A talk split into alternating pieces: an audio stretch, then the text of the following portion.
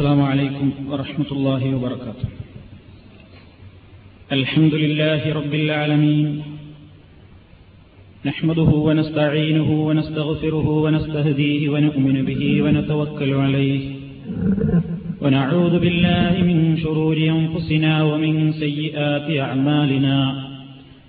من يهده الله فلا مضل له ومن يضلل فلن تجد له وليا مرشدا. اللهم صل على محمد وعلى آل محمد كما صليت على إبراهيم وعلى آل إبراهيم إنك حميد مجيد. اللهم بارك على محمد وعلى آل محمد كما باركت على إبراهيم وعلى آل إبراهيم إنك حميد مجيد. أما بعد فإن خير الكلام كلام الله.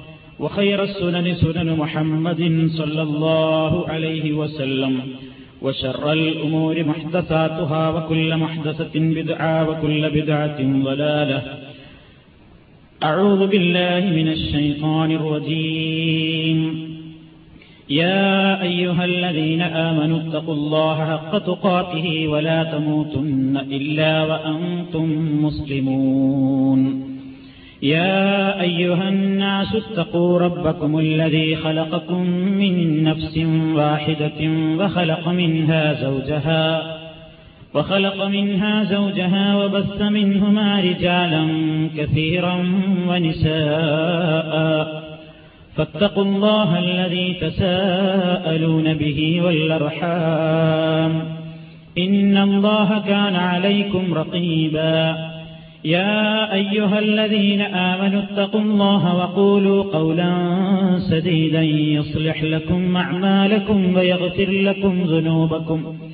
ومن يطع الله ورسوله فقد فاز فوزا عظيما. أعوذ بالله من الشيطان الرجيم.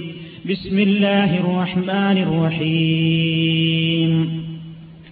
ولا تنكحوا ما نكح آباؤكم من النساء إلا ما قد سلف. إنه كان فاحشة ومقتا وساء سبيلا. حرمت عليكم أمهاتكم وبناتكم وأخواتكم وعماتكم وخالاتكم وبنات الأخ وبنات الأخت. وبنات الأخت وأمهاتكم اللاتي أرضعنكم وأخواتكم من الرضاعة وأخواتكم من الرضاعة وأمهات نسائكم وربائبكم اللاتي في حجوركم من نسائكم وربائبكم اللاتي في حجوركم من نسائكم اللاتي دخلتم بهن فإن لم تكونوا دخلتم بهن فلا جناح عليكم. وحلائل أبنائكم الذين من أصلابكم وأن تجمعوا بين الأختين إلا ما قد سلف. إن الله كان غفورا رحيما സ്നേഹമുള്ള സഹോദരന്മാരെ സുഹൃത്തുക്കളെ ഇസ്ലാം വിഭാവനം ചെയ്യുന്ന കുടുംബജീവിതത്തെ സംബന്ധിച്ചുള്ള ചർച്ചയിലാണ് നമ്മൾ വൈവാഹിക ജീവിതത്തിന്റെ പ്രാധാന്യവും അതുപോലെ തന്നെ വിവാഹ ജീവിതത്തിലേക്ക് കാലെടുത്തു വെക്കുന്ന സ്ത്രീയും പുരുഷനും ആ ബന്ധത്തിന്റെ മാനദണ്ഡമായി മതബോധത്തെയാണ് പരിഗണിക്കേണ്ടത്. മറ്റുള്ളവയേക്കാൾ ഉപരി ഈ വസ്തുതയാണ് കഴിഞ്ഞ ക്ലാസ്സിൽ നിങ്ങൾ മനസ്സിലാക്കിയത്. ഇന്ന് വിവാഹബന്ധം ആരുമായൊക്കെ മുസ്ലിമീങ്ങൾക്കിടയിൽ നിഷിദ്ധമാണ്? ഖുർആൻ എന്തു പറയുന്നു ഹദീഫ് എന്തു പറയുന്നു. ആ കാര്യത്തെ സംബന്ധിച്ചാണ് നിങ്ങളുടെ ശ്രദ്ധയിൽപ്പെടുത്താൻ ഉദ്ദേശിക്കുന്നത്. ഈ മേഖലയിലുള്ള അറിവുകേട് നിമിത്തം പലപ്പോഴും നിഷിദ്ധമായ ബന്ധങ്ങളിൽ ചെന്ന് ചാടുകയും ആ വിവാഹ ജീവിതം പിന്നീട് ഒരു പ്രശ്നമായി മാറുകയും ചെയ്യുന്ന ഒരു ദുരവസ്ഥ പലപ്പോഴും ഉണ്ടായിത്തീരാറുണ്ട്. ഒരു മുസ്ലിം അവൻ വിവാഹത്തിന് വേണ്ടി ആഗ്രഹിക്കുമ്പോൾ ആരുമായൊക്കെ വൈവാഹിക ബന്ധം സ്ഥാപിച്ചുകൂടാം? ആരുമായൊക്കെ സ്ഥാപിക്കാം എന്നുള്ളതിന് ഇസ്ലാമിൽ കണിശമായ വ്യക്തമായ നിയമങ്ങളുണ്ട്. ഇസ്ലാമിക ശരീരത്ത് ആ മേഖല വളരെ വിശദമായി തന്നെ പ്രതിപാദിച്ചിരിക്കുകയാണ്. ശാശ്വതമായി നമുക്ക് വിവാഹബന്ധം നിഷിദ്ധമായ സ്ത്രീകളുണ്ട്. അതായത് ഒരു കാലത്തും അവരുമായി വിവാഹ ജീവിതത്തിൽ ഏർപ്പെടാൻ നമുക്ക് പാടില്ല.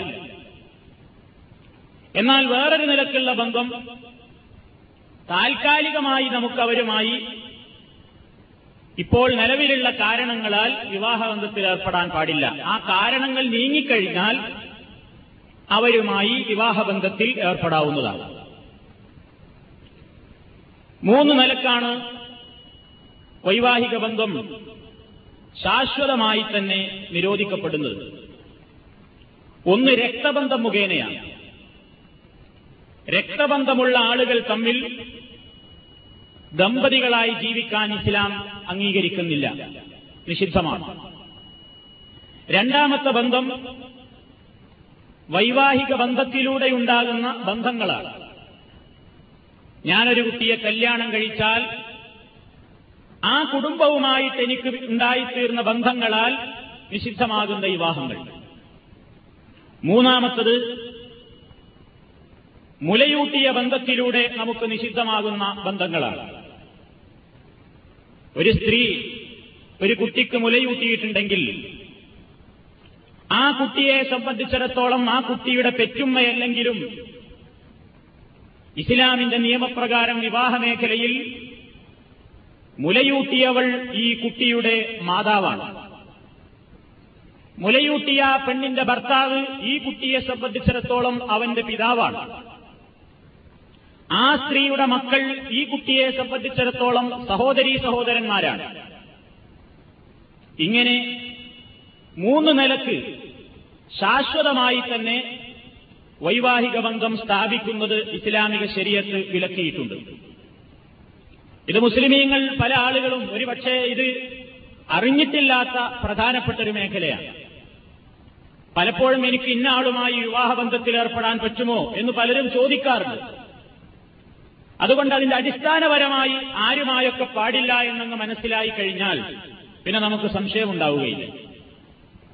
ഒന്നാമതായി അള്ളാഹുത്താല പറയുന്നു ഹെരിമത്ത് അലയിക്കും ഉമ്മഹാത്തുക്കും. നിങ്ങൾക്ക് നിഷിദ്ധമാക്കപ്പെട്ടിരിക്കുന്നു ഉമ്മഹാത്തുക്കും നിങ്ങളുടെ മാതാക്കൾ.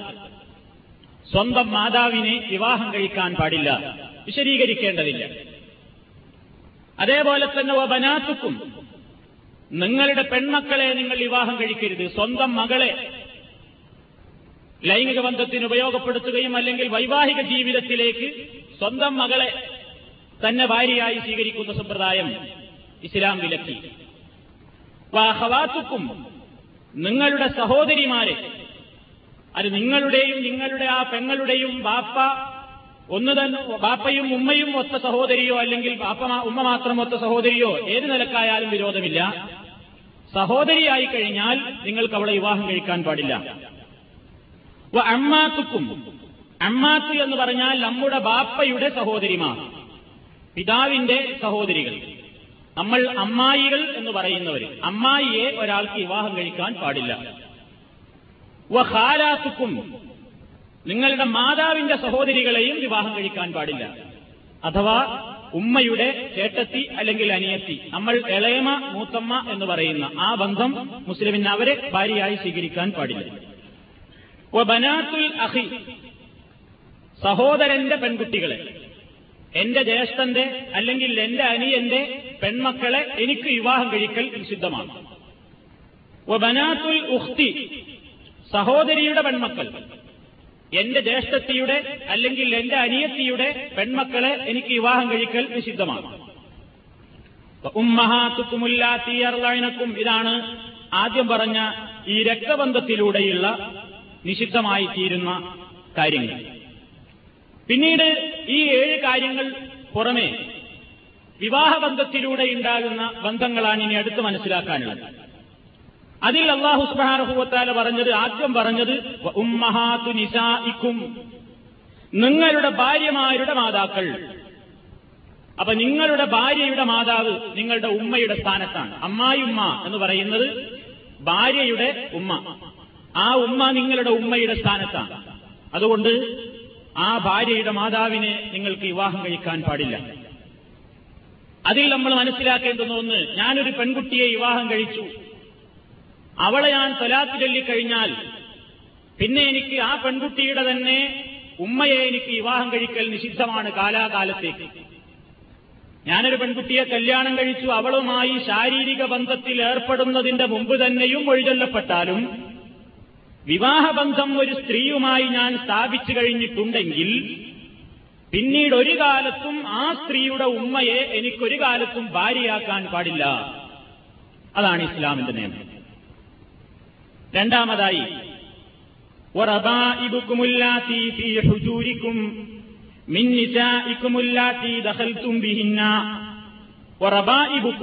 നിങ്ങളുടെ വളർത്തുപുത്രിമാർ റബീബത്ത് എന്നതിന്റെ ബഹുവചനമാണ് റബായിബ് നിങ്ങളുടെ വളർത്തുപുത്രിമാർ അല്ലാത്തീ ഫി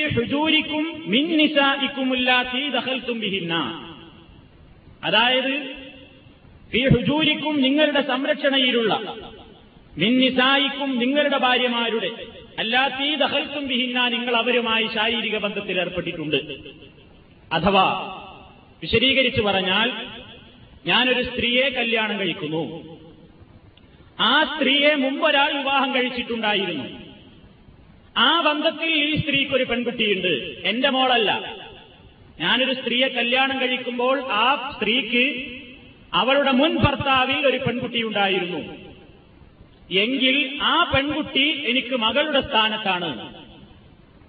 ഞാൻ കല്യാണം കഴിച്ച പെണ്ണിന്റെ മുൻ ഭർത്താവിൽ അവൾക്കുണ്ടായ പെൺകുട്ടി എന്റെ മകളുടെ സ്ഥാനത്താണ്. അതുകൊണ്ട് എനിക്ക് അവളെ വിവാഹം കഴിക്കൽ നിഷിദ്ധമാണ്.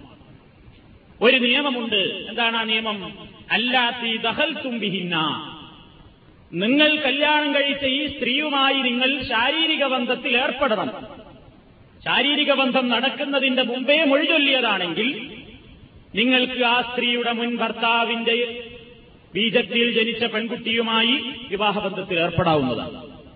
അതാണ് അള്ളാഹു അവിടെ ഉപാധി വെച്ചിട്ടുണ്ട് ശാരീരിക ബന്ധം നടക്കണം. നടന്നിട്ടില്ല മൊഴി ചൊല്ലി എങ്കിൽ ആ സ്ത്രീയുടെ മുൻ ഭർത്താവിലുണ്ടായ പെൺകുട്ടിയെ വിവാഹം കഴിക്കുന്നതിന് വിരോധമില്ല. മറ്റൊന്ന് അള്ളാഹു എണ്ണിയത്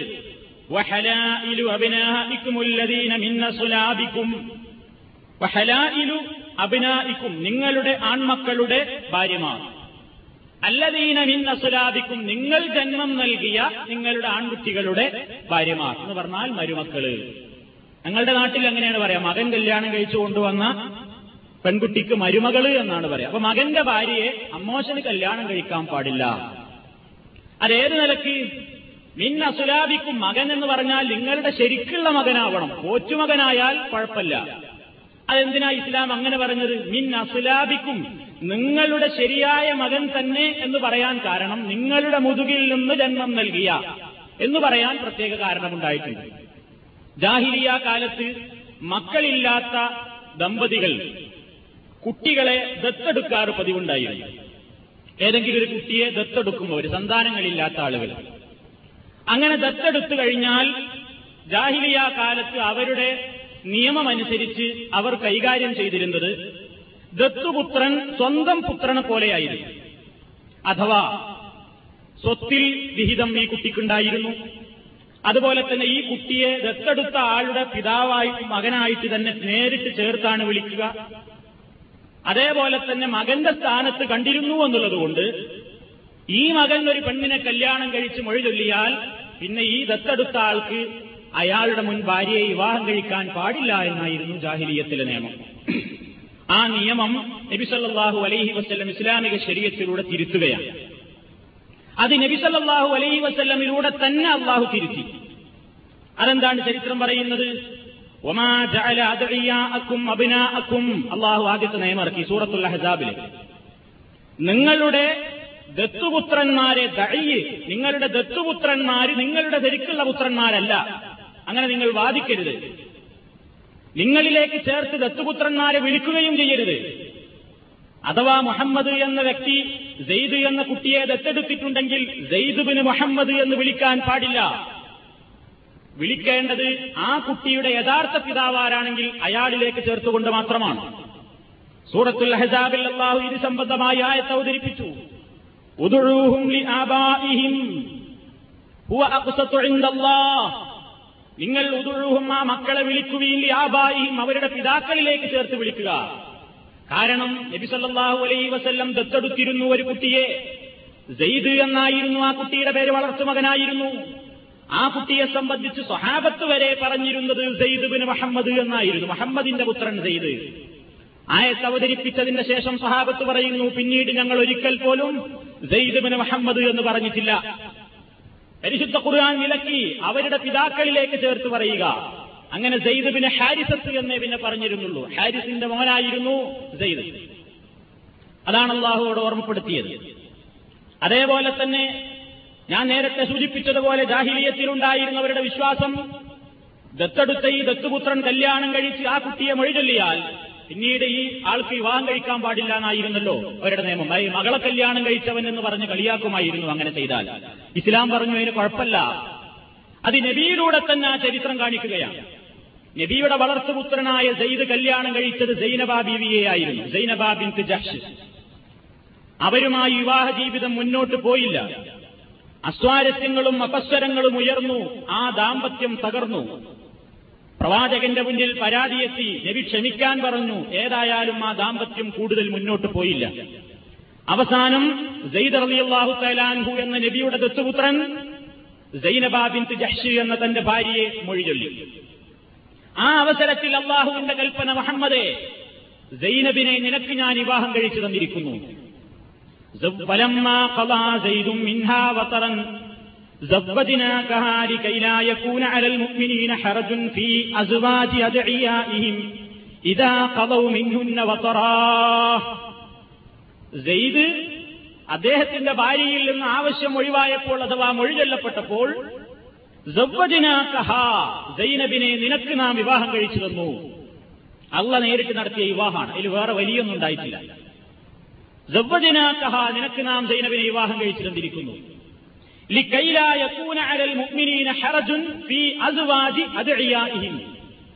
തങ്ങളുടെ ദത്തുപുത്രന്മാരുടെ ഭാര്യമാരെ അവർ മൊഴി ചൊല്ലിയാൽ വിവാഹം കഴിക്കാൻ പാടില്ല എന്നൊരു നാട്ടുനടപ്പുണ്ട്. ആ നാട്ടുനടപ്പിനെ തിരുത്തിക്കുറിക്കാൻ ഇതാ നീ മുഖേന നിന്റെ ദത്തുപുത്രനായ സെയ്ദ് സൈനബിനെ മൊഴി ചൊല്ലിയപ്പോൾ നിനക്ക് നാം കല്യാണം കഴിച്ചു തന്നിരിക്കുന്നു കുഴപ്പമില്ല. ആ നിയമം ഇസ്ലാം അപ്പോഴാണ് അവതരിപ്പിച്ചു അതോടുകൂടെ നിലവിലുണ്ടായിരുന്ന ജാഹിലിയത്തിനെ ഇസ്ലാം തൂത്തുമാറ്റി അതാണ് ഇവിടെ അള്ള പറയാൻ കാരണം എന്ത്? നിങ്ങളുടെ മുതുകുകളിൽ നിന്ന് പിറന്ന ആൺമക്കളുടെ ഭാര്യമാർ പോറ്റുമകന്റെ ആയ പോരാ. ആ പോറ്റുമകന്റെ നിങ്ങൾക്ക് കല്യാണം കഴിക്കാം വഴി ചൊല്ലിക്കഴിഞ്ഞാൽ നിങ്ങളുടെ മകൻ ഒരു സ്ത്രീയെ കല്യാണം കഴിച്ചു. ആ പെൺകുട്ടിയെ നിങ്ങളുടെ മകൻ മൊഴി ചൊല്ലിയാൽ ഒരു കാലത്തും പിന്നെ ഈ കുട്ടിയെ നിങ്ങൾക്ക് വിവാഹം കഴിക്കാൻ പാടില്ല. അതേപോലെ തന്നെ പിന്നീട് അള്ളാഹു തല പറയുന്നത് എന്താണ് വലാ തൻകിഹൂ മാനകഹ ആബാവുക്കും മിനൻ നിസാഇ. സലഫ്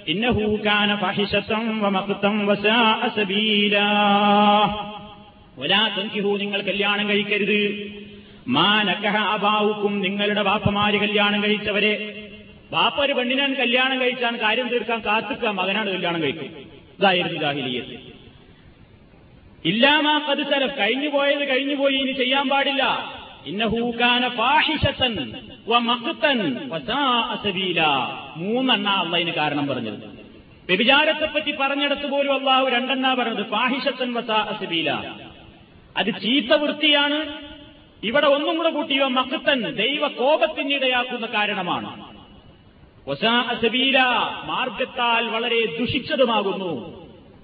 എന്തുകൊണ്ടാണ് ഇസ്ലാം ഇങ്ങനെ പറയാൻ കാരണം എന്ന് നമ്മൾ ചിന്തിക്കുമ്പോ നബി വരുന്ന കാലത്ത് ഇതിനൊന്നും ഒരു പ്രശ്നമില്ലായിരുന്നു എന്നർത്ഥം.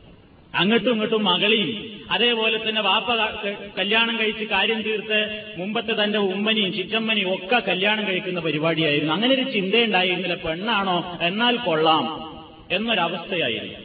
ഇസ്ലാം അതിനൊക്കെ കടിഞ്ഞാനിട്ടു പരിധിയിട്ടു.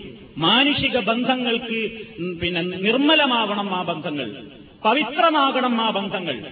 അത് ഏതെങ്കിലും രൂപത്തിൽ മൃഗീയ സ്വഭാവത്തിൽ ആരുമായും ഇണചേരാമെന്നുള്ളൊരു നിയമം പാടില്ല. ഇസ്ലാം അതിന് ഈ രൂപത്തിലുള്ള കൃത്യമായ നിയമങ്ങൾ വെച്ചു. ഇമാം റാസി അദ്ദേഹത്തിന്റെ തഫ്സീറിൽ ഈ ആയത്തിനെ വിശദീകരിച്ച സ്ഥലത്ത് നമുക്ക് പറഞ്ഞതായിട്ട് കാണാൻ സാധിക്കും.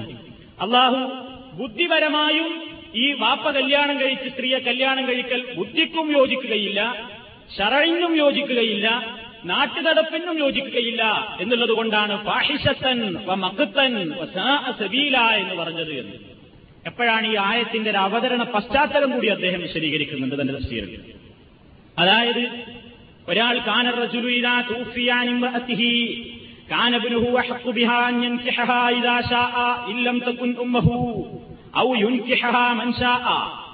ജാഹിലിയത്തിൽ ഒരാൾ മരിച്ചു കഴിഞ്ഞാൽ അയാളുടെ മകനായിരുന്നു അയാളുടെ ഭാര്യയെ പിന്നെ കൈകാര്യകർത്താവായിട്ട് സ്വീകരിച്ചിരുന്നത് ഇവനെ അനന്തരമെടുക്കും ഇവന്റെ ഉമ്മയല്ലാഞ്ഞാ മതി അതായത് ഇവന്റെ പെറ്റുമ്മ അല്ലാതിരുന്നാൽ മതി വാപ്പ വേറൊരു കല്യാണം കഴിച്ചിട്ടുണ്ട് അങ്ങനെ ഈ വാപ്പൻ മരിച്ചു പോയാൽ മകൻ ഇങ്ങോട്ട് ഏറ്റെടുക്കും നമ്മൾ പറയുന്ന ഈ ഇളയമാന് ഫലമ്മ മാത്ത അങ്ങനെ ഒരിക്കൽ അബൂ കൈസുബിനുൽ അസലത്ത് എന്ന് പറയുന്ന മനുഷ്യൻ മരിച്ചു പോയപ്പോൾ കാമ ഇബിനുഹു മഹ്സൻ മഹ്സൻ എന്ന പേരുള്ള മകൻ فورث نكاح امرأته ولم ينفق عليها ولم يورثها من المال شيئا കല്യാണം കഴിച്ചു എന്റെ ബാപ്പന്റെ രണ്ടാമത്തെ ഈ ഭാര്യയെ കല്യാണം കഴിച്ചു. അങ്ങനെ ചെലവിനൊന്നും കൊടുത്തില്ല. അവർ തമ്മിൽ പ്രശ്നങ്ങളായി. വന്നതിന് കുഴപ്പമില്ല. അങ്ങനെ നടന്നുകൊണ്ടിരിക്കുകയാണ്. നബിയ അലൈഹി വസ്ല്ലം. ഈ സ്ത്രീ നബി സല്ലാഹു അലൈഹി വസ്ല്ലമിന്റെ അരിക്കിൽ പോയിട്ട് പരാതിപ്പെട്ടു. അപ്പൊ അന്ന് നിയമം അവതരിച്ചിട്ടില്ല. ഫഖാരാപ്പ നബി സല്ലാഹു അലൈഹി വസ്ല്ലം ഇത്രമാത്രം പറഞ്ഞ് മടക്കി അയച്ചു.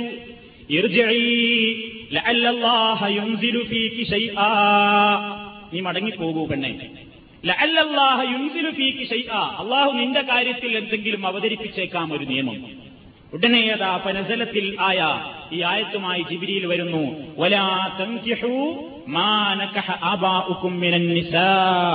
നിങ്ങളുടെ വാപ്പമാര് കല്യാണം കഴിച്ചിട്ടുള്ള ആളുകളെ നിങ്ങൾ വിവാഹം കഴിക്കരുത് എന്നുള്ള നിയമം. അത് ഫാഹിഷത്താണ് നീതവൃത്തിയാണ് ദൈവകോപത്തിന് ഇടയാക്കുന്നതാണ് മാർഗത്താൽ അങ്ങേയറ്റം ദുഷിച്ചതുമത്രേ എന്നുള്ള സൂറത്തുൻ നിസായിലെ ഈ ആയത്തുകൾ. സൂറത്തുൻ നിസായിലെ ഇരുപത്തിരണ്ടാമത്തെയും ഇരുപത്തിമൂന്നാമത്തെയും ആയത്തുകളിലാണ് ഈ വിഷയങ്ങൾ അള്ളാഹു സുബാനുഭവത്താല പറഞ്ഞിട്ടുള്ളത്.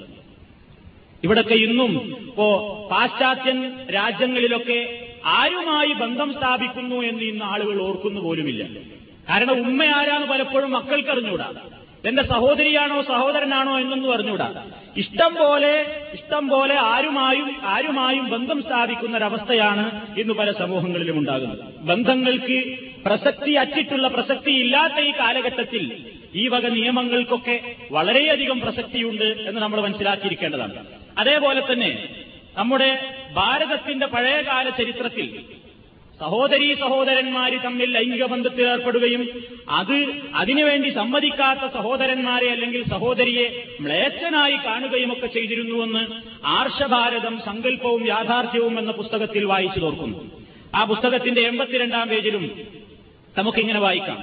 സഹോദരീ സഹോദരന്മാര് തമ്മിലുള്ള ലൈംഗിക ബന്ധം നമ്മുടെ ആർഷഭാരതം എന്ന് പറഞ്ഞാൽ പുകഴ്ത്തി പറയാറുണ്ട് ഭാരതത്തിന്റെ ആർഷഭാരത സംസ്കാരം എന്ന് പറഞ്ഞാൽ പവിത്രമായിരുന്നു. പവിത്രമായ ആർഷഭാരത സംസ്കാരത്തെ മാപ്പിളമാര് വന്ന് അക്രമങ്ങൾ ഉണ്ടാക്കിയിട്ട് മലീമസമാക്കി എന്ന് പറയാറാണ് സാധാരണ ഈ ഫാസിസ്റ്റുകളൊക്കെ സാധാരണയായിട്ട് ചെയ്യാറുള്ളത്. വാസ്തവത്തിൽ എന്തായിരുന്നു ഈ ആർഷഭാരതത്തിന്റെ ആദ്യകാല സംസ്കാരം? ഒരു ഉദാഹരണം. യമദേവൻ എന്ന് പറയുന്ന ആളുടെ സഹോദരി സ്വന്തം സഹോദരനായ യമനോട് ആവശ്യപ്പെടുകയാണ്. സ്വസഹോദരൻ സഹോദരനായ യമ ഏതൊരു സഹോദരനാണോ സ്വന്തം സഹോദരിയുമായി ലൈംഗിക ബന്ധത്തിൽ ഏർപ്പെടാത്തത് അയാൾ ഒരു ചീത്ത സഹോദരനാണ്. കാമദേവൻ എന്നെ പറയിപ്പിക്കുന്നത് കൊണ്ട് മാത്രമാണ് ഞാൻ ഇങ്ങനെ പറഞ്ഞു പോകുന്നത്. അതിനാൽ സഹോദര വരൂ. എന്നോടൊപ്പം ലൈംഗിക ബന്ധത്തിൽ ഏർപ്പെടൂ. ഇത് ഋഗ്വേദത്തിലുണ്ട് എന്നാണ് ആർഷഭാരതം എന്ന പുസ്തകത്തിന്റെ ഗ്രന്ഥകർത്താവ് അതിൽ സമർത്ഥിച്ചിരിക്കുന്നത്. അതിന്റെ പേജും വാള്യൊക്കെ കൊടുത്തിട്ടുണ്ട്. അതേപോലെ പിതാവ് മകളുമായിട്ടുള്ള ബന്ധം.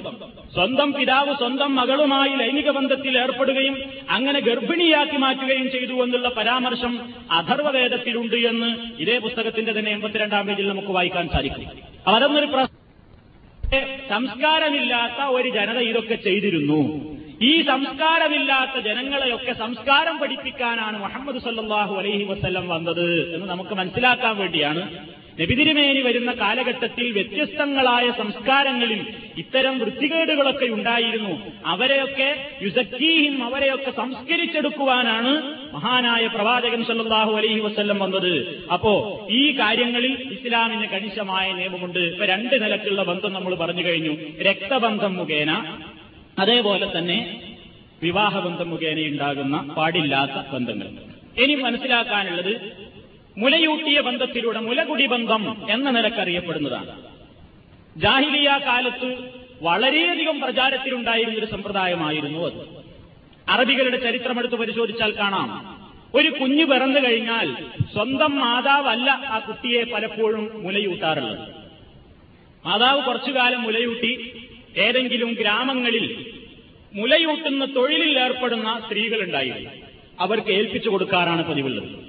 നമുക്കറിയാം നമ്മുടെ പ്രവാചകനായ മുഹമ്മദ് സല്ലാഹു അലൈഹി വസ്ല്ലമിന്റെ തന്നെ ചരിത്രം. ആ നബിയെ തന്നെ മുലയൂട്ടിയ പല സ്ത്രീകളുണ്ടായിരുന്നു. കൂട്ടത്തിൽ ഹലീമ ബീവി അതേപോലെ തന്നെ സുവൈബത്തുൽ അസ്ലമിയ പല സ്ത്രീകളും മഹാനായ പ്രവാചകൻ സല്ലാഹു അലൈഹി വസ്ല്ലമിനെ മുലയൂട്ടിയിട്ടുണ്ട്. ഇസ്ലാമിൽ ഇസ്ലാമിക ശരീരത്തിന്റെ നിയമപ്രകാരം ഒരു സ്ത്രീ ഒരു കുട്ടിയെ മുലയൂട്ടിക്കഴിഞ്ഞാൽ അവിടെ രക്തബന്ധം പോലെ ബന്ധം സ്ഥാപിതമാവുകയാണ് എന്നർത്ഥം.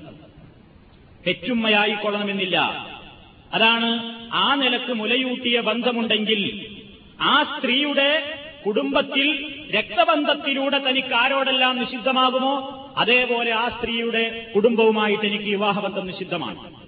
ഇസ്ലാം അത് പറയുന്നു പരിശുദ്ധ ഖുർആാനിൽ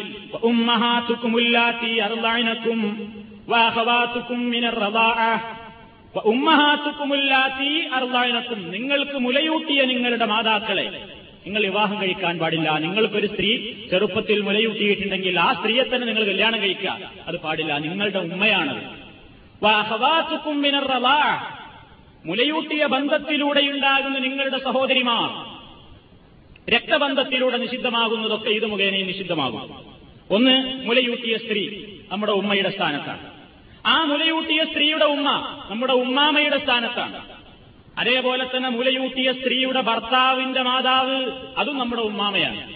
ഭർത്താവിന്റെ ഭർത്താവ് നമ്മുടെ ഉപ്പയാകുമ്പോൾ അയാളുടെ മാതാവ് നമ്മുടെ ഉമ്മാമയായി അതേപോലെ തന്നെ മുലയൂട്ടിയ സ്ത്രീയുടെ സഹോദരി മുലയൂട്ടിയ സ്ത്രീയുടെ അനിയത്തിയോ ചേട്ടത്തിയോ നമ്മുടെ ആരാണ്? നമ്മുടെ ഇളയമയോ മൂത്തമ്മയോ ആണ്. അതുകൊണ്ട് മാതൃ സഹോദരിയെ വിവാഹം കഴിക്കാൻ പാടില്ല. അതാ നിയമം ഇവിടെയും ബാധകമാണ്. അതേപോലെ തന്നെ മുലയൂട്ടിയ സ്ത്രീയുടെ ഭർത്താവിന്റെ സഹോദരി ഭർത്താവ് നമ്മുടെ പിതാവാണ്. അതുകൊണ്ട് പിതാവിന്റെ സഹോദരികൾ നമ്മുടെ അമ്മായികളുടെ സ്ഥാനത്താണ്. അതുകൊണ്ട് അത് വിവാഹം കഴിക്കാൻ പാടില്ല. പിന്നെ മുലയൂട്ടിയവരുടെ പുത്രന്മാരുടെയും പുത്രിമാരുടെയും പെൺമക്കൾ. അത് നമ്മുടെ സഹോദരി മുലയൂട്ടിയവരുടെ സഹോദരന്റെ സഹോദര സഹോദരി പുത്രിമാർ. ആ ബന്ധത്തിലാണ് അത് വരുന്നത്. പിന്നെ പറയുന്നത് ഞാൻ നേരത്തെ പറഞ്ഞതുപോലെ വാഹവാത്തുക്കുമ്മിനറവാഴത്തി മുലകുടി ബന്ധത്തിലൂടെ ഉണ്ടാകുന്ന നിങ്ങളുടെ സഹോദരിമാര് അവിടെയാണ് അധികവും പ്രശ്നങ്ങൾ ഉണ്ടാവാറുള്ളത്. നമ്മുടെ നാട്ടിലൊക്കെ പലപ്പോഴും ചെറുപ്പത്തിൽ ഇങ്ങനെ നടന്നിട്ടുണ്ടാവും. ആസ്പത്രിയിൽ വെച്ച് പ്രസവിച്ചു അല്ലെങ്കിൽ എവിടെയെങ്കിലും ഒരു സ്ഥലത്ത് വെച്ച് പ്രസവിച്ചു. പ്രസവിച്ച സമയത്ത് തന്നെ ഉമ്മക്ക് മുലയൂട്ടാൻ എന്തെങ്കിലും കുറവുകൾ എന്ത് അസുഖം കാരണമായിട്ടോ അല്ലെങ്കിൽ മുലയൂട്ടാൻ പറ്റാത്ത രൂപത്തിൽ എന്തെങ്കിലും അസുഖങ്ങൾ അല്ലെങ്കിൽ എന്തെങ്കിലും രൂപത്തിലുള്ള തടസ്സങ്ങൾ കാരണത്താൽ കുട്ടിക്ക് മറ്റു പലരും മുലയൂട്ടിയിട്ടുണ്ടാകും. അതാരും അത്ര കാര്യമാക്കില്ല ആരും എഴുതി വെക്കൂല. എന്റെ മകനെ എന്റെ മകൾ ആരൊക്കെ മുലയൂട്ടിയിട്ടുണ്ട് അന്ന് ആരും എഴുതി വെക്കൂല. പിന്നെ കാലം കുറെ കഴിഞ്ഞ് ഈ കുട്ടികൾ വളർന്നു വലുതാവുകയാണ്. വളർന്നു വലുതാകുമ്പോ ഈ മക്കൾ കല്യാണം കഴിക്കേണ്ട പ്രായമാകുമ്പോ ഇവർക്ക് അറിഞ്ഞൂടാ ഇവരാരൊക്കെ മുലയൂട്ടിയിട്ടുണ്ട് എന്നിട്ട് തനിക്ക് മുലയൂട്ടിയ ആ സ്ത്രീയുടെ മകളുമായി ചിലപ്പോൾ ഞാൻ കല്യാണത്തിൽ ഏർപ്പെടുന്നുണ്ടാവും. ഇസ്ലാം നിഷിദ്ധമാക്കിയ ബന്ധമാണത്. എന്റെ സ്വന്തം സഹോദരിയെ പോലെയാണ്. പാടില്ല. ആ ബന്ധങ്ങൾ അറിഞ്ഞിരിക്കേണ്ടതാണ്. ഇന്നത്ര വ്യാപകമായ തോതിൽ മറ്റൊരു സ്ത്രീ മുലയൂട്ടാറില്ലെങ്കിലും ഇന്നും അത് നടക്കാറുണ്ട്. ഒരേ ഫ്ളാറ്റിൽ താമസിക്കുന്ന ആളുകൾ അവിടെയുള്ള ഒരു സ്ത്രീ പ്രസവിച്ചു. അവൾക്ക് മുല കൊടുക്കാൻ പറ്റുന്നില്ല. രോഗമാണ് പ്രയാസമാണ്. തൊട്ടടുത്ത ഫ്ളാറ്റിൽ താമസിക്കുന്നു. വേറൊരു സഹോദരിയുണ്ട്. അവർക്ക് മുലയൂട്ടാനുള്ള സന്നദ്ധതയുണ്ട്. എങ്കിൽ കുട്ടിയെ ഏൽപ്പിച്ചു കൊടുക്കാറില്ലേ? ഏൽപ്പിച്ചു കൊടുത്തു പോകാറില്ലേ? ആ ബന്ധം സൂക്ഷ്മതയോടുകൂടെ എഴുതി വെക്കേണ്ടതാണ് എന്നർത്ഥം. കാരണം ആ കുട്ടി ഈ കുട്ടിയെ സംബന്ധിച്ചിടത്തോളം ഈ മുലയൂട്ടിയ സ്ത്രീ കുട്ടിയുടെ ഉമ്മയാണ്. ആ സ്ത്രീയുടെ പിതാവ് ആ സ്ത്രീയുടെ ഭർത്താവ് ഈ കുട്ടിയുടെ ഉപ്പയാണ്. ആ ബന്ധങ്ങൾ രക്തബന്ധം പോലെ തന്നെ എല്ലാ നിലക്കും ഇവിടെയും സ്ഥാപിതമാകും. ഇവിടെ നമ്മൾ മനസ്സിലാക്കിയിരിക്കേണ്ടത് പണ്ഡിത ലോകത്ത് നടന്ന ചില ചർച്ചകളാണ്. എത്ര കുടിക്കണം എത്ര പാൽ കുടിച്ചാലാണ് ഈ ബന്ധം സ്ഥാപിതാവുക? ഒന്നോ രണ്ടോ കുടിച്ചൽ കുടിച്ചാൽ മതിയോ? അതോ ഒരു ദിവസം ഒരു നാലഞ്ച് നേരമായി കുടിക്കണോ? അതേപോലെ തന്നെ ഏത് പ്രായത്തിലാണ് എന്നൊക്കെ പല ചർച്ചകളും ഈ വിഷയത്തിൽ പണ്ഡിത ലോകത്ത് നടന്നിട്ടുണ്ട്. അതിൽ അള്ളാഹിറു മുലയൂട്ടുക എന്ന് പറയുന്ന കർമ്മം നടന്നാൽ തന്നെ മതി എന്നാണ് ഖുർആാനിൽ നിന്ന് മനസ്സിലാകുന്നത്. ഖുർആാനിൽ എണ്ണം പറഞ്ഞിട്ടില്ലല്ലോ. എത്രയും ആവാം. അത് വലായത്തഹത്തപ്പു ഇല്ലാതെ കാമില. പരിപൂർണമായ നിലക്കുള്ള ഒരു മുലയൂട്ട്. അതെന്താണ്? കുട്ടി അവന്റെ താൽപര്യപ്രകാരം വിശന്നിട്ട് വിശപ്പോടുകൂടി മുലയിമ്പി കുടിക്കുകയും അവന്റേതായ ദാഹം തീർന്നതിന്റെ ശേഷം മാത്രം മറ്റാരും അതിൽ ഇടപെടാതെ ആ കുട്ടി തന്നെ കുടിച്ചു മതിയാക്കുകയും ചെയ്യുന്ന നിലയ്ക്ക് മുലകുടി നടന്നിട്ടുണ്ടെങ്കിൽ ആ കുട്ടിയെ സംബന്ധിച്ചിടത്തോളം ഈ നിയമം ബാധകമായി തീരുന്നതാണ് കാരണം തഹരിമുൽ മസ്സത്തു വലൽ മസ്സത്താനി. ഒന്നോ രണ്ടോ ഇമ്പി കുടിക്കൽ കൊണ്ട് ബന്ധം സ്ഥാപിക്കപ്പെടുകയില്ല. അപ്പൊ പണ്ഡിത ലോകത്ത് ഷാഫി മദഹബിലുള്ള അഭിപ്രായം അഞ്ച് പ്രാവശ്യമെങ്കിലും ഈ കുട്ടി ഈ സ്ത്രീയുടെ മുല കുടിച്ചിരിക്കണം. അഞ്ച് പ്രാവശ്യമെങ്കിലും. അത് തന്നെയും ചില പണ്ഡിതന്മാർ മൂന്ന് പ്രാവശ്യമായാലും മതി. പക്ഷേ സൂക്ഷ്മതയ്ക്ക് വേണ്ടി ഒരു പ്രാവശ്യമെങ്കിലും പരിപൂർണമായ നിലയ്ക്ക് കുട്ടി വയറ് നിറയെ പാൽ കുടിച്ചിട്ടുണ്ടെങ്കിൽ ആ ബന്ധം പിന്നീട് അവർ വിവാഹബന്ധത്തിൽ ഏർപ്പെടാതിരിക്കലാണ് ഉചിതമെന്നാണ് പണ്ഡിതന്മാർ പറയുന്നത്. അതിൽ തന്നെ നബിസല്ലാഹു അലൈഹി വസ്ല്ലമിന്റെ കാലത്ത് ഈ നിലയ്ക്ക് ബന്ധം സ്ഥാപിതമായി കഴിഞ്ഞാൽ ബന്ധം സ്ഥാപിതമായി കഴിഞ്ഞു എന്നിട്ടവർ തമ്മിൽ വിവാഹവും നടന്ന് പിൽക്കാലത്താണ് അറിയപ്പെട്ടതെങ്കിലോ എന്താണ് നിയമം? പരിപൂർണമായ സാക്ഷികളുണ്ടെങ്കിൽ ശരിയായ നിലയ്ക്ക് വസ്തുനിഷ്ഠമായ തെളിവുകളുണ്ടെങ്കിൽ ഉടനെ ആ വിവാഹബന്ധം ഏർപ്പെടുത്തേണ്ടതാണ്. നബിയുടെ കാലത്ത് ഇങ്ങനെ ഒരു സംഭവം നടന്നു. റുഖബത്തുബിന് ഹാരിസ് റബിഅള്ളാഹു തലാനു പറയുന്നു അബു ഇഹാബിൻ. അബൂ ഇഹാബിന്റെ പുത്രിയായ ഉമ്മുയഹിയെ ഞാൻ വിവാഹം കഴിച്ചു. ഫജാനത്ത് അമത്തുൻ ഒരടിമ സ്ത്രീ ഞങ്ങളുടെ അരികിൽ വന്നിട്ട് പറഞ്ഞു അത് അർദ്ധാഴ്ചക്കുമാ ഞാൻ നിങ്ങൾക്ക് രണ്ടു പേർക്കും മുല തന്നിട്ടുണ്ട് മക്കളെ. നിങ്ങൾ സഹോദരി സഹോദരന്മാരാണ് നിങ്ങൾ കല്യാണം കഴിച്ചോ? അപ്പൊ ഈ ദമ്പതികൾക്ക് ഭയങ്കര വിഷമമായി. അപ്പൊ ഈ സ്വഹാബി പറയുന്നു ഞാൻ നബിയെ സമീപിച്ചുകൊണ്ട് ഈ വിഷയം പറഞ്ഞു. ഒരു സ്ത്രീ ഞങ്ങളോട് ഇങ്ങനെ വന്ന് പറയുന്നു അവർ സത്യസന്ധയാണ്. എന്താണ് ഇനി ഞങ്ങൾ ചെയ്യേണ്ടത്? നബി സല്ലല്ലാഹു അലൈഹി വസല്ലം പറഞ്ഞു വകൈഫ ബിഹാ ഫഖദ് അവർ പറഞ്ഞത് സത്യമാണെന്ന് നിങ്ങൾക്ക് തന്നെ ബോധ്യമാകുന്നുവെങ്കിൽ സത്യസന്ധമായിട്ടാണ് അവർ പറഞ്ഞതെങ്കിൽ നീ അവളെ വിട്ടേക്കണം. ഒരു നിലക്കും നിങ്ങളുടെ ബന്ധം മുന്നോട്ട് പോകാൻ പറ്റില്ല. അത്ര ഇസ്ലാം കാര്യമായി കർശനമായി നിയമം പറഞ്ഞിട്ടുള്ള ഒരു ബന്ധമാണിത്. പക്ഷേ ഇത് ബഹുഭൂരിപക്ഷം ആളുകളും അത്ര ഗൗനിക്കാറില്ല. കാരണം പണ്ടെന്നോ ഈ ബന്ധം നടന്നിട്ടുണ്ടാവും. പാൽ കുടിച്ചിട്ടുണ്ടാവും കുട്ടി. പിൽക്കാലത്ത് അറിയപ്പെടാതെ പോകുന്നു. അതത്ര സൂക്ഷ്മമായി ആരും മനസ്സിലാക്കുന്നില്ല. എന്നാൽ അങ്ങനെ സംഭവിച്ചിട്ടുണ്ടെങ്കിൽ മനസ്സിലാക്കണം എന്നാണ്. ഇനി നടന്ന മറ്റൊരു ചർച്ച നേരിട്ട് തന്നെ കുട്ടി മുലയിൽ നിന്ന് തന്നെ പാൽ കുടിച്ചു കൊള്ളണമെന്നുണ്ടോ? അതോ ഒരു ഗ്ലാസിലേക്ക് പിഴിഞ്ഞിട്ട് കുട്ടിക്ക് ടീസ്പൂണിലൂടെ അങ്ങനെ കൊടുത്തതാണ്? എന്നാലോ ബന്ധം സ്ഥാപിതാവോ അതല്ല മൂക്കിലൂടെ ട്യൂബിട്ടിട്ടാണ് കൊടുത്തത്. എന്നാ ശരിയാവോ? കുട്ടി തന്നെ ചപ്പിക്കുടിച്ചാലേ ബന്ധം ശരിയാകൂ എന്നുണ്ടോ? അതിനെപ്പറ്റി ഫുക്കഹാക്കൾ ചർച്ച ചെയ്യുന്നത് സവാ ഉന്നക്കാന ചുറുപന്നവും വജൂറന്നൗ സഴൂപ്പൻ നേർക്ക് നേരെ കുടിച്ചാലും ശരി തൊണ്ടയിൽ ഇച്ഛിച്ചു കൊടുത്താലും ശരി മൂക്കിലൂടെ ട്യൂബിട്ട് നിർവഹിച്ചാലും ശരി. എന്തായിരുന്നാലും കുട്ടിക്കതൊരു ഭക്ഷണമായിട്ട് കുട്ടി സ്വീകരിച്ചിട്ടുണ്ടോ? അതേപോലെ തന്നെ അവന്റെ വിശപ്പടങ്ങാൻ മാത്രം കുടിച്ചിട്ടുണ്ടോ? എങ്കിൽ ആ ബന്ധം സ്ഥാപിതമാണ്. കാരണം ഏത് നിലക്കായിരുന്നാലും പാൽ ഉള്ളിൽപ്പെട്ട് കഴിഞ്ഞാൽ യഹ്സുലുബിഹി അതുകൊണ്ട് സംഭവിക്കുന്നു. മാ യഹ്സുലുബിൽ ഇറുവാഴി മുലയൂട്ടൽ കൊണ്ട് നേർക്കുനേരെ കുടിച്ചതുപോലെയുള്ള തന്നെ കാര്യം. എന്തൊക്കെയാണ് ആ കാര്യങ്ങൾ? മിൻ ഇൻബാത്തിൽ ലഹ്മി കുട്ടിയുടെ മാംസത്തിന്റെ വളർച്ചയിൽ ഈ പാലിന് പങ്കുണ്ട്. ഇൻഷാസിൽ അഗ്മി എല്ലുകൾ രൂപീകൃതമാകുന്നതിൽ ഇതിന് പങ്കുണ്ട്. അതുകൊണ്ട് നേർക്ക് നേരെ കുടിച്ചതുപോലെ തന്നെ ഹറാമിന്റെ വിഷയത്തിൽ ഇതും സമമാണ്. ഫിഖുസുന്നയുടെ രണ്ടാം വാള്യം അഞ്ഞൂറ്റി മുപ്പത്തൊന്നാമത്തെ പേജിൽ നമുക്കിത് കാണാൻ സാധിക്കും. അപ്പൊ അവിടെ നേർക്കുനേരെ കുട്ടി കുടിച്ചു കൊള്ളണമെന്നില്ല പാൽ വിഴിഞ്ഞെടുത്തിട്ട് കുട്ടിയുടെ വയറ്റിലേക്ക് എങ്ങനെയായാലും എത്തിയാലും മതിയെന്നാണ് ഇനി അതിൽ മനസ്സിലാക്കേണ്ടത് ഏതാ പ്രായം? ഒരു മനുഷ്യൻ ഏതെങ്കിലും ഏത് പ്രായത്തിൽ ഒരു സ്ത്രീയുടെ ഏതായ മുലപ്പാൽ ഒരാൾ കുടിച്ചാലും ബന്ധു സ്ഥാപിതാവോ? ആൾക്കാരൊക്കെ പലപ്പോഴും ചോദിക്കാൻ മടിയാണെങ്കിലും ചിലരൊക്കെ ചോദിക്കാറുണ്ട് എന്താ ഭാര്യന്റെ മുലപ്പാൽ എങ്ങനെയെങ്കിലും വയറ്റിലായിപ്പോയി എന്താ ചെയ്യാൻ പറ്റുമോ എന്താ അതിന് വല്ല നിയമമുണ്ടോ? പല കൂടി ബന്ധു സ്ഥാപിതാവും എത്രയോ പത്രങ്ങളിലേക്ക് എഴുതി ചോദിച്ചിട്ടും അതേപോലെ തന്നെ ഫോണിൽ വിളിച്ചു ചോദിക്കലും ഒക്കെ അപ്പൊ ഈ അള്ളാഹു സുബാനുഭവത്താൽ സത്യം പറയുന്ന കാര്യത്തിൽ ലജ്ജിക്കേണ്ടതില്ല എന്നാണല്ലോ. മുസ്ലിം ലോകത്ത് അതും ചർച്ച നടന്നിട്ടുണ്ട്. അതിനെപ്പറ്റി പണ്ഡിതന്മാരെത്തിയിട്ടുള്ള തീരുമാനം മുല കുടിക്കേണ്ടുന്ന പ്രായത്തിൽ കുടിക്കണം എന്നാണ്. അപ്പൊ ഏതാ പ്രായം? ഐ ഇസ്ലാമിൽ വല്ല പ്രായമുണ്ടോ? ഉണ്ട്. സൂറത്ത് അൽ ബക്കറയിലെ ഇരുന്നൂറ്റി മുപ്പത്തിമൂന്നാമത്തായത്തിൽ അള്ളാഹു പറയുന്നു والوالدات يرضعن أولادهن حولين كاملين لمن أراد أن يتم الرضاعة والوالدات അമ്മമാർ മാതാക്കൾ യുർലിന അവർ മുലയൂട്ടട്ടെ ഔലാദഹുന്ന അവരുടെ സന്താനങ്ങൾക്ക് ഹൗലൈനി കാമിലൈനി പരിപൂർണമായ രണ്ട് കൊല്ലം രണ്ട് കൊല്ലമാണ് മുലയൂട്ടലിന്റെ പ്രായം അത് തന്നെ ലിമൻ അറാദ മുലയൂട്ടൽ പരിപൂർണമായും മുലയൂട്ടാൻ ഉദ്ദേശിക്കുന്ന ഒരാളെ സംബന്ധിച്ചിടത്തോളം രണ്ട് കൊല്ലാണ്. അപ്പൊ മാക്സിമം അത് അതിന്റെ പീരീഡ് എത്രയാണ്? രണ്ട് കൊല്ലാണ് എന്നാണ്. ആ കാലയളവിൽ ഒരു കുട്ടി കുടിച്ചിരിക്കണം. അവന്റെ വിശപ്പിന് പര്യാപ്തമാകുന്ന രൂപത്തിൽ. പ്രവാചകന്റെ മറ്റൊരു ഹദീസിൽ കാണാം. ഇന്നമർ മിനൽ മജാഴത്തി മുലയൂട്ടൽ സ്ഥാപിതമാകപ്പെടുന്നത് മജാഴത്തി വിശപ്പിന് വേണ്ടി അവൻ കുടിക്കുമ്പോഴാണ്.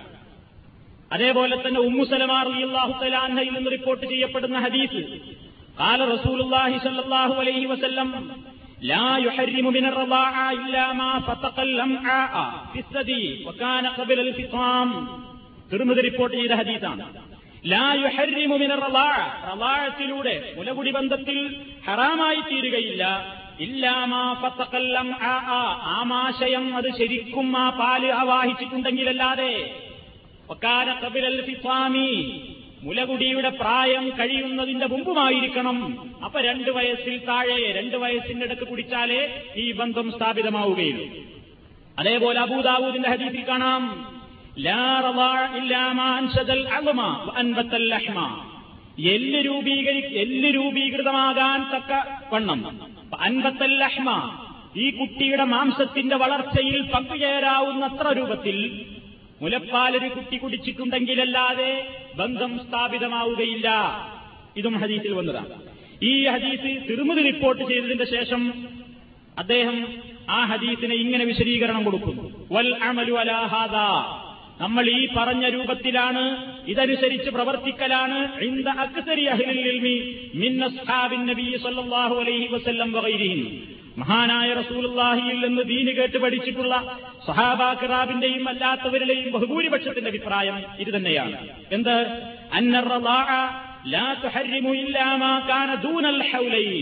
രണ്ട് വർഷത്തിൽ താഴെയുള്ള ആ രണ്ട് വർഷത്തിനിടക്ക് കുടിച്ചതല്ലാതെ ബന്ധം സ്ഥാപിതമാവുകയില്ല.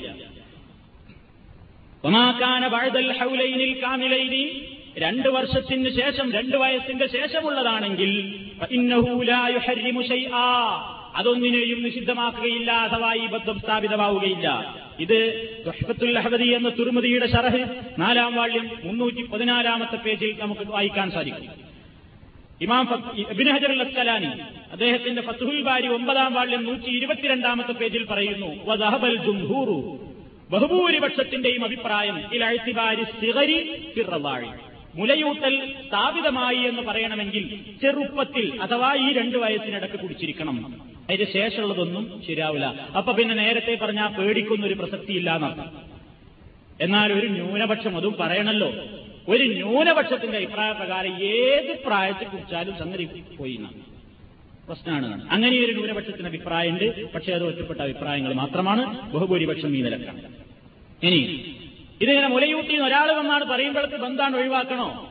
സാക്ഷി വേണോ വേണ്ടേ? സാക്ഷി വേണം എന്നാണ് ബഹുഭൂരിപക്ഷത്തിന്റെ അഭിപ്രായം. അതാണ് നല്ലത്. സാക്ഷികൾ വേണം. മുലയൂട്ടിയിട്ടുണ്ട് എന്നുള്ളതിന് സാക്ഷികൾ വേണം. ചില ഇമാമിയങ്ങൾ പറയുന്നത് രണ്ട് പുരുഷന്മാരാണ് സാധാരണ എല്ലാ കേസിലും സാക്ഷിയായിട്ട് ഖുർആൻ പരിഗണിക്കുന്നത്. എന്താണ്?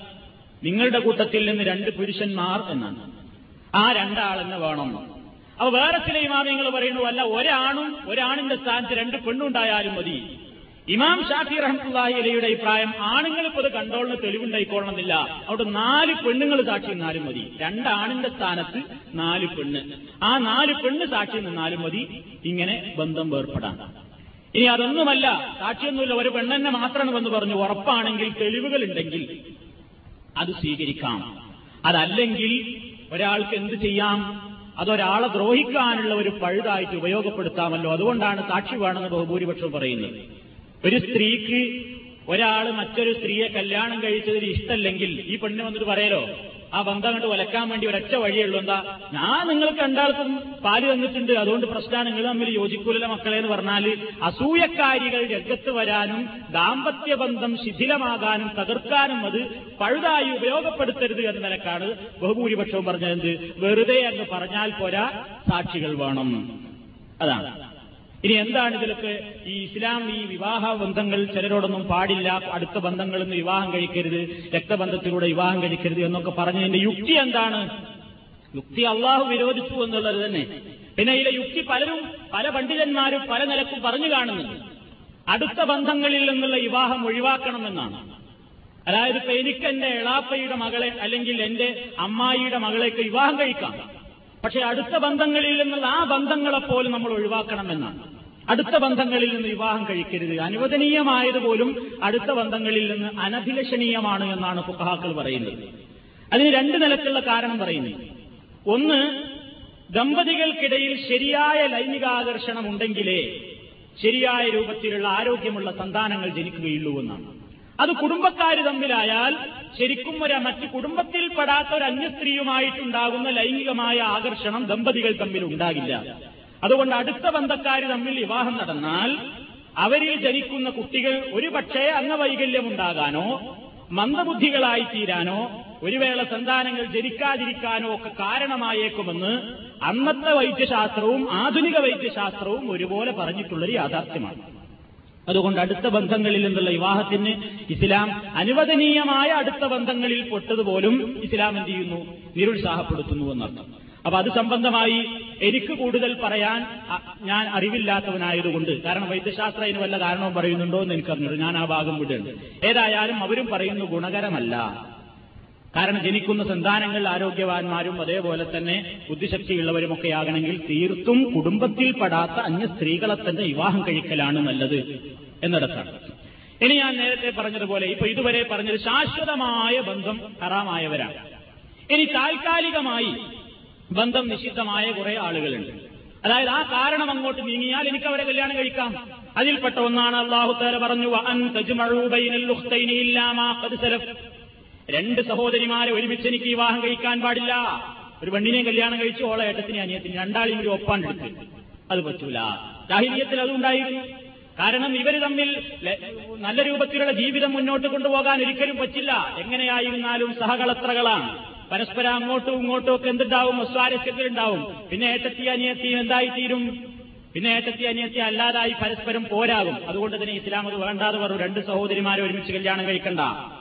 അതേപോലെ തന്നെ ഒരു സഹോദരി ഒരു സ്ത്രീയെയും അവളുടെ അമ്മായിയെയും കൂടെ കല്യാണം കഴിക്കുക. ഞാനൊരു പെണ്ണിനെ കല്യാണം കഴിക്കുക. ഓളെ വാപ്പാന്റെ പങ്ങളെയും കല്യാണം കഴിക്കുക. അമ്മായിനെ അതേപോലെ തന്നെ ഒരു സ്ത്രീയെയും അവളുടെ ഇളയമയെയും കല്യാണം കഴിക്കുക. അല്ലെങ്കിൽ മൂത്തമ്മാനെയും കഴിക്കുക. അതും പാടില്ല. അത് ഖുർആാനിലുള്ളതല്ല അത് ഇമാം ബുഖാരി മുസ്ലിം ഒക്കെ റിപ്പോർട്ട് ചെയ്ത ഹദീസിലുള്ളതാണ്. നബിവചനത്തിലാണ് ആ ബന്ധം പാടില്ല എന്ന് പറഞ്ഞത്. അതേപോലെ ഒരു സ്ത്രീയെ വിവാഹം മോചനം നടത്തി. ഞാനൊരു സ്ത്രീയെ വിവാഹമോചനം നടത്തി ഇദ്ധ കഴിഞ്ഞിട്ടില്ല. ഇദ്ധ കഴിയണീന്റെ മുമ്പ് തന്നെ ഓൾ അനിയത്തിയെ ഞാൻ പോയി കല്യാണം കഴിക്കാൻ പാടില്ല. കാരണം ഇദ്ദാ പീരീഡ് ഞാൻ കഴിഞ്ഞ ക്ലാസ്സിൽ പറഞ്ഞു ഇദ്ദാ പീരീഡ് തീർത്തും ഒഴിവായ മേഖലയല്ല. ഭാര്യയെ തൊലാത്തിലൊല്ലിക്കഴിഞ്ഞ് യുദ്ധ തീരുന്നതിന്റെ മുമ്പ് അവൾ ഒരർത്ഥത്തിൽ എന്റെ ഭാര്യ തന്നെയാണ്. ഞാൻ പറഞ്ഞില്ലേ സസ്പെൻഷൻ പീരീഡ് മാത്രമാണ് പരിപൂർണമായും പോയിട്ടില്ല. ഏത് വേളയിലും തിരിച്ചെടുക്കാം. പ്രത്യേക മഹറില്ലാതെ പ്രത്യേക വലിയില്ലാതെ ഏതവസരത്തിലും അവർക്കൊന്നാകാം. ആ മൂന്ന് മാസത്തിന്റെ ഇടയ്ക്ക്. അപ്പൊ ഞാനൊരു സ്ത്രീയെ കല്യാണം കഴിച്ച് അവളെ മൊഴി ചൊല്ലി അവൾ മൂന്ന് മാസം തീർന്നിട്ടില്ല. ആ മൂന്ന് മാസം തീരുന്നതിന്റെ മുമ്പ് എന്റെ പിറ്റത്തെ മാസം തന്നെ പോയിട്ട് അവളെ അനിയത്തിനെയാണ് കല്യാണം കഴിക്കുക. അല്ലെങ്കിൽ ജ്യേഷ്ഠത്തിന് കല്യാണം കഴിക്കുക. പാടില്ല. പക്ഷെ ഫലത്തിൽ രണ്ട് സഹോദരിമാരെ ഒരുമിച്ച് കൂട്ടിയതുപോലെയായി. കാരണം ഇദ്ദയിലിരിക്കുന്ന പെണ്ണും വാസ്തവത്തിൽ ഒരു നിലയ്ക്ക് എന്റെ ഭാര്യ തന്നെയാണ്. ഞാൻ ചെലവിന് കൊടുക്കണം എന്റെ വീട്ടിൽ പാർപ്പിക്കണം ഇങ്ങനെയൊക്കെയാണ് നിയമം. പിന്നെ എന്നാൽ ഒരു നിലക്കും തിരിച്ചെടുക്കാൻ പറ്റാത്ത രൂപത്തിൽ തലാക്ക് നടന്നിട്ടുണ്ടെങ്കിലോ? അതായത് ഇവളെ തിരിച്ചെടുക്കേണ്ടി വരും എന്നുള്ള നിൽക്കാണല്ലോ രണ്ടാളെ കല്യാണം കഴിക്കരുത് എന്ന് പറഞ്ഞത്. എന്നാൽ ബായിനായ എന്ന് പറഞ്ഞാൽ ഇനി തിരിച്ചെടുക്കാൻ പറ്റില്ല. മൂന്ന് തൊലാക്കും പോയിട്ടുണ്ട്. അന്നലക്കാണെങ്കിലോ അതിൽ പണ്ഡിത ലോകത്തിന് അഭിപ്രായ വ്യത്യാസം. എന്നാ ഒരു കൂട്ടർ പറയുന്നു അവൾ അനിയത്തിനെ പോയിട്ട് യുദ്ധ തീരുന്നതിന്റെ മുമ്പ് തന്നെ കല്യാണം കഴിക്കാം. വേറൊരു കൂട്ടർ പറയുന്നു അല്ല പാടില്ല. കാരണം ഏത് നിലക്കായിരുന്നാലും മൂന്ന് തലാക്കും ചൊല്ലപ്പെട്ടവളായിരുന്നാലും ഇവൾ ഇവൻ ചെലവിന് കൊടുക്കേണ്ടുന്ന ഇവന്റെ ഭാര്യ തന്നെയാണ് ഒരർത്ഥത്തിൽ ചെലവിനെന്നാലും കൊടുക്കല്ലോ തിരിച്ചെടുക്കാനേ പറ്റാത്തുള്ളൂ. ചെലവിനെന്നാലും കൊടുക്കണം. അതുകൊണ്ട് ഒരർത്ഥത്തിൽ ഇവന്റേതായ കീഴിൽ തന്നെയുള്ള സ്ത്രീയാണത്. അതുകൊണ്ട് അവൾ ഉണ്ടായിരിക്കെ യുദ്ധ തീരുന്നതിന്റെ മുമ്പ് അവളുടെ ജ്യേഷ്ഠത്തിയെയോ അനിയത്തിയെയോ പോയി കല്യാണം കഴിക്കൽ നിഷിദ്ധമാണ്. അതാണ് സുഷ്മതക്ക് നല്ല അഭിപ്രായമായി പറഞ്ഞത്. പിന്നെ കല്യാണം കഴിക്കാൻ പാടില്ലാത്തത് മറ്റൊരാളുടെ ഭാര്യ. അതിന് നമുക്ക് എല്ലാവർക്കും അറിയാം. മറ്റൊരാളുടെ ഭാര്യനെ പോയിട്ട് കല്യാണം കഴിക്കാൻ എന്നാൽ അടിപൊളി. അല്ലെങ്കിൽ ഇദ്ദയിലിരിക്കുക ഇദ്ദയിലിരിക്കുക അതാണ് ഒരാൾ തൊലാക്ക് ചൊല്ലി അല്ലെങ്കിൽ മരിച്ചു. യുദ്ധ തീർന്നിട്ടില്ല. യുദ്ധ തീരുന്നതിന്റെ മുമ്പ് പോയിട്ട് അന്വേഷിക്കാൻ പാടില്ല. അത് നമ്മൾ കഴിഞ്ഞ ക്ലാസ്സിൽ പറഞ്ഞതാണ്. എന്താണ്? യുദ്ധ തീരുന്നതിന്റെ മുമ്പ് പോയിട്ട് വിവാഹ അന്വേഷണം നടത്താനോ പരസ്യമായിട്ട് ഞാൻ നിന്നെ കല്യാണം കഴിച്ചോളാ എന്ന് പറയാനോ ഒന്നും പാടില്ല എന്നുള്ളത് ഇസ്ലാമിന്റെ നിയമമാണ്. അതേപോലെ മൂന്ന് പ്രാവശ്യം തൊലാത്ത് ചൊല്ലിക്കഴിഞ്ഞു. മൂന്ന് പ്രാവശ്യം ഒരു പെണ്ണിനെ മൊഴി ചൊല്ലിക്കഴിഞ്ഞാൽ ഇനി എനിക്ക് അവൾ നിഷിദ്ധാണ് ഇനി അവളെ എനിക്ക് കല്യാണം കഴിക്കാൻ പാടില്ല. പിന്നെ കല്യാണം കഴിക്കണമെങ്കിൽ എന്ത് വേണം? അവളെ വേറൊരു വിവാഹം കഴിക്കണം.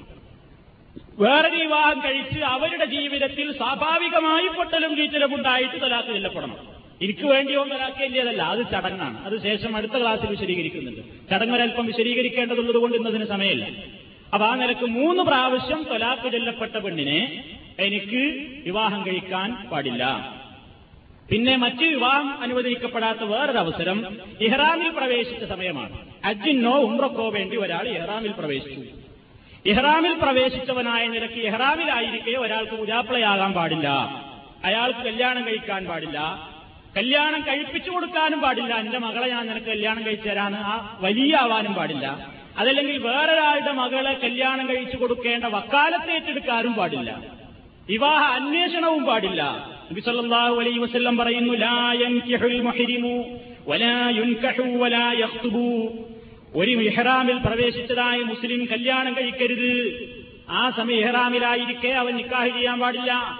വലാ കഴിവ് മറ്റൊരാൾക്ക് നേരിട്ട് വലിയായിക്കൊണ്ടോ അല്ലെങ്കിൽ ഒരാളുടെ വക്കീലായിട്ട് വക്കാലത്തേറ്റെടുത്തുകൊണ്ടോ പാടില്ല. വലാ വിവാഹാന്വേഷണവും പാടില്ല.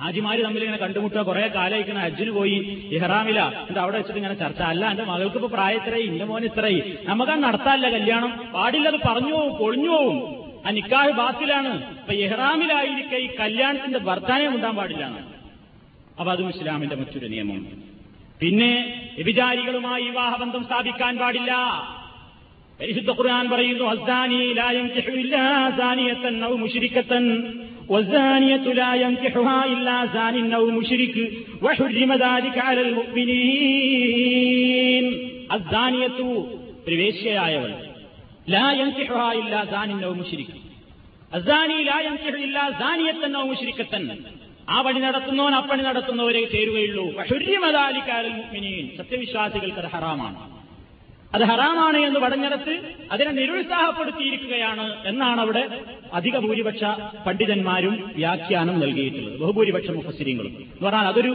ശാശ്വതമായ ഹറാമ് എന്ന നിലക്കല്ല അതിന്റേതായ ഗൗരവത്തെ സൂചിപ്പിക്കാൻ വേണ്ടി പറഞ്ഞതാണ് അങ്ങനെ പറയാൻ എന്താ കാരണം ഏതെങ്കിലും ഒരു ദുർബല നിമിഷത്തിൽ വ്യഭിചരിച്ചു പോയി ഒരു സ്ത്രീയോ അല്ലെങ്കിൽ ഒരു പുരുഷനോ.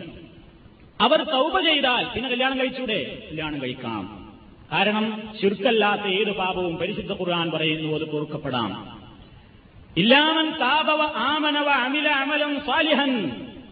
പശ്ചാത്തപിക്കുകയും സൽക്കർമ്മം പ്രവർത്തിക്കുകയും നല്ലതായ സദാചാര ജീവിതം നയിക്കുകയും ചെയ്യുന്നുവെങ്കിൽ അള്ളാഹു സുബാനഹൂവത്താൽ അവരുടെ പാപങ്ങൾ പുറത്തു കൊടുക്കാം. അന്നലക്ക് തൗബ ചെയ്ത് പരിശുദ്ധമായ ജീവിതം നയിക്കുകയാണെങ്കിൽ വിവാഹബന്ധത്തിൽ ഏർപ്പെടുന്നതിന് വിരോധമില്ല. അല്ലാത്ത പക്ഷം ഒരു മുസ്ലിമിനത് ചേരുന്നതല്ല. ഈ നിലക്കൊക്കെയാണ് ഇസ്ലാം വിവാഹബന്ധം നിഷിദ്ധമായ മേഖലകളെ സംബന്ധിച്ച് സവിസ്തരം പ്രതിപാദിച്ചു തന്നിട്ടുള്ളത്. ഇനിയും ഇസ്ലാമിൽ നിഷിദ്ധമായ വേറെയും വിവാഹങ്ങളുണ്ട്. അതേപോലെ തന്നെ ചടങ്ങ് നിൽക്കുന്നതിനെ സംബന്ധിച്ച് ഇസ്ലാമിന്റെ കർശനമായ താക്കീതുകളുണ്ട്. ആ വശങ്ങൾ കൂടി നമ്മൾ ഇത് സംബന്ധമായി മനസ്സിലാക്കേണ്ടതുണ്ട്.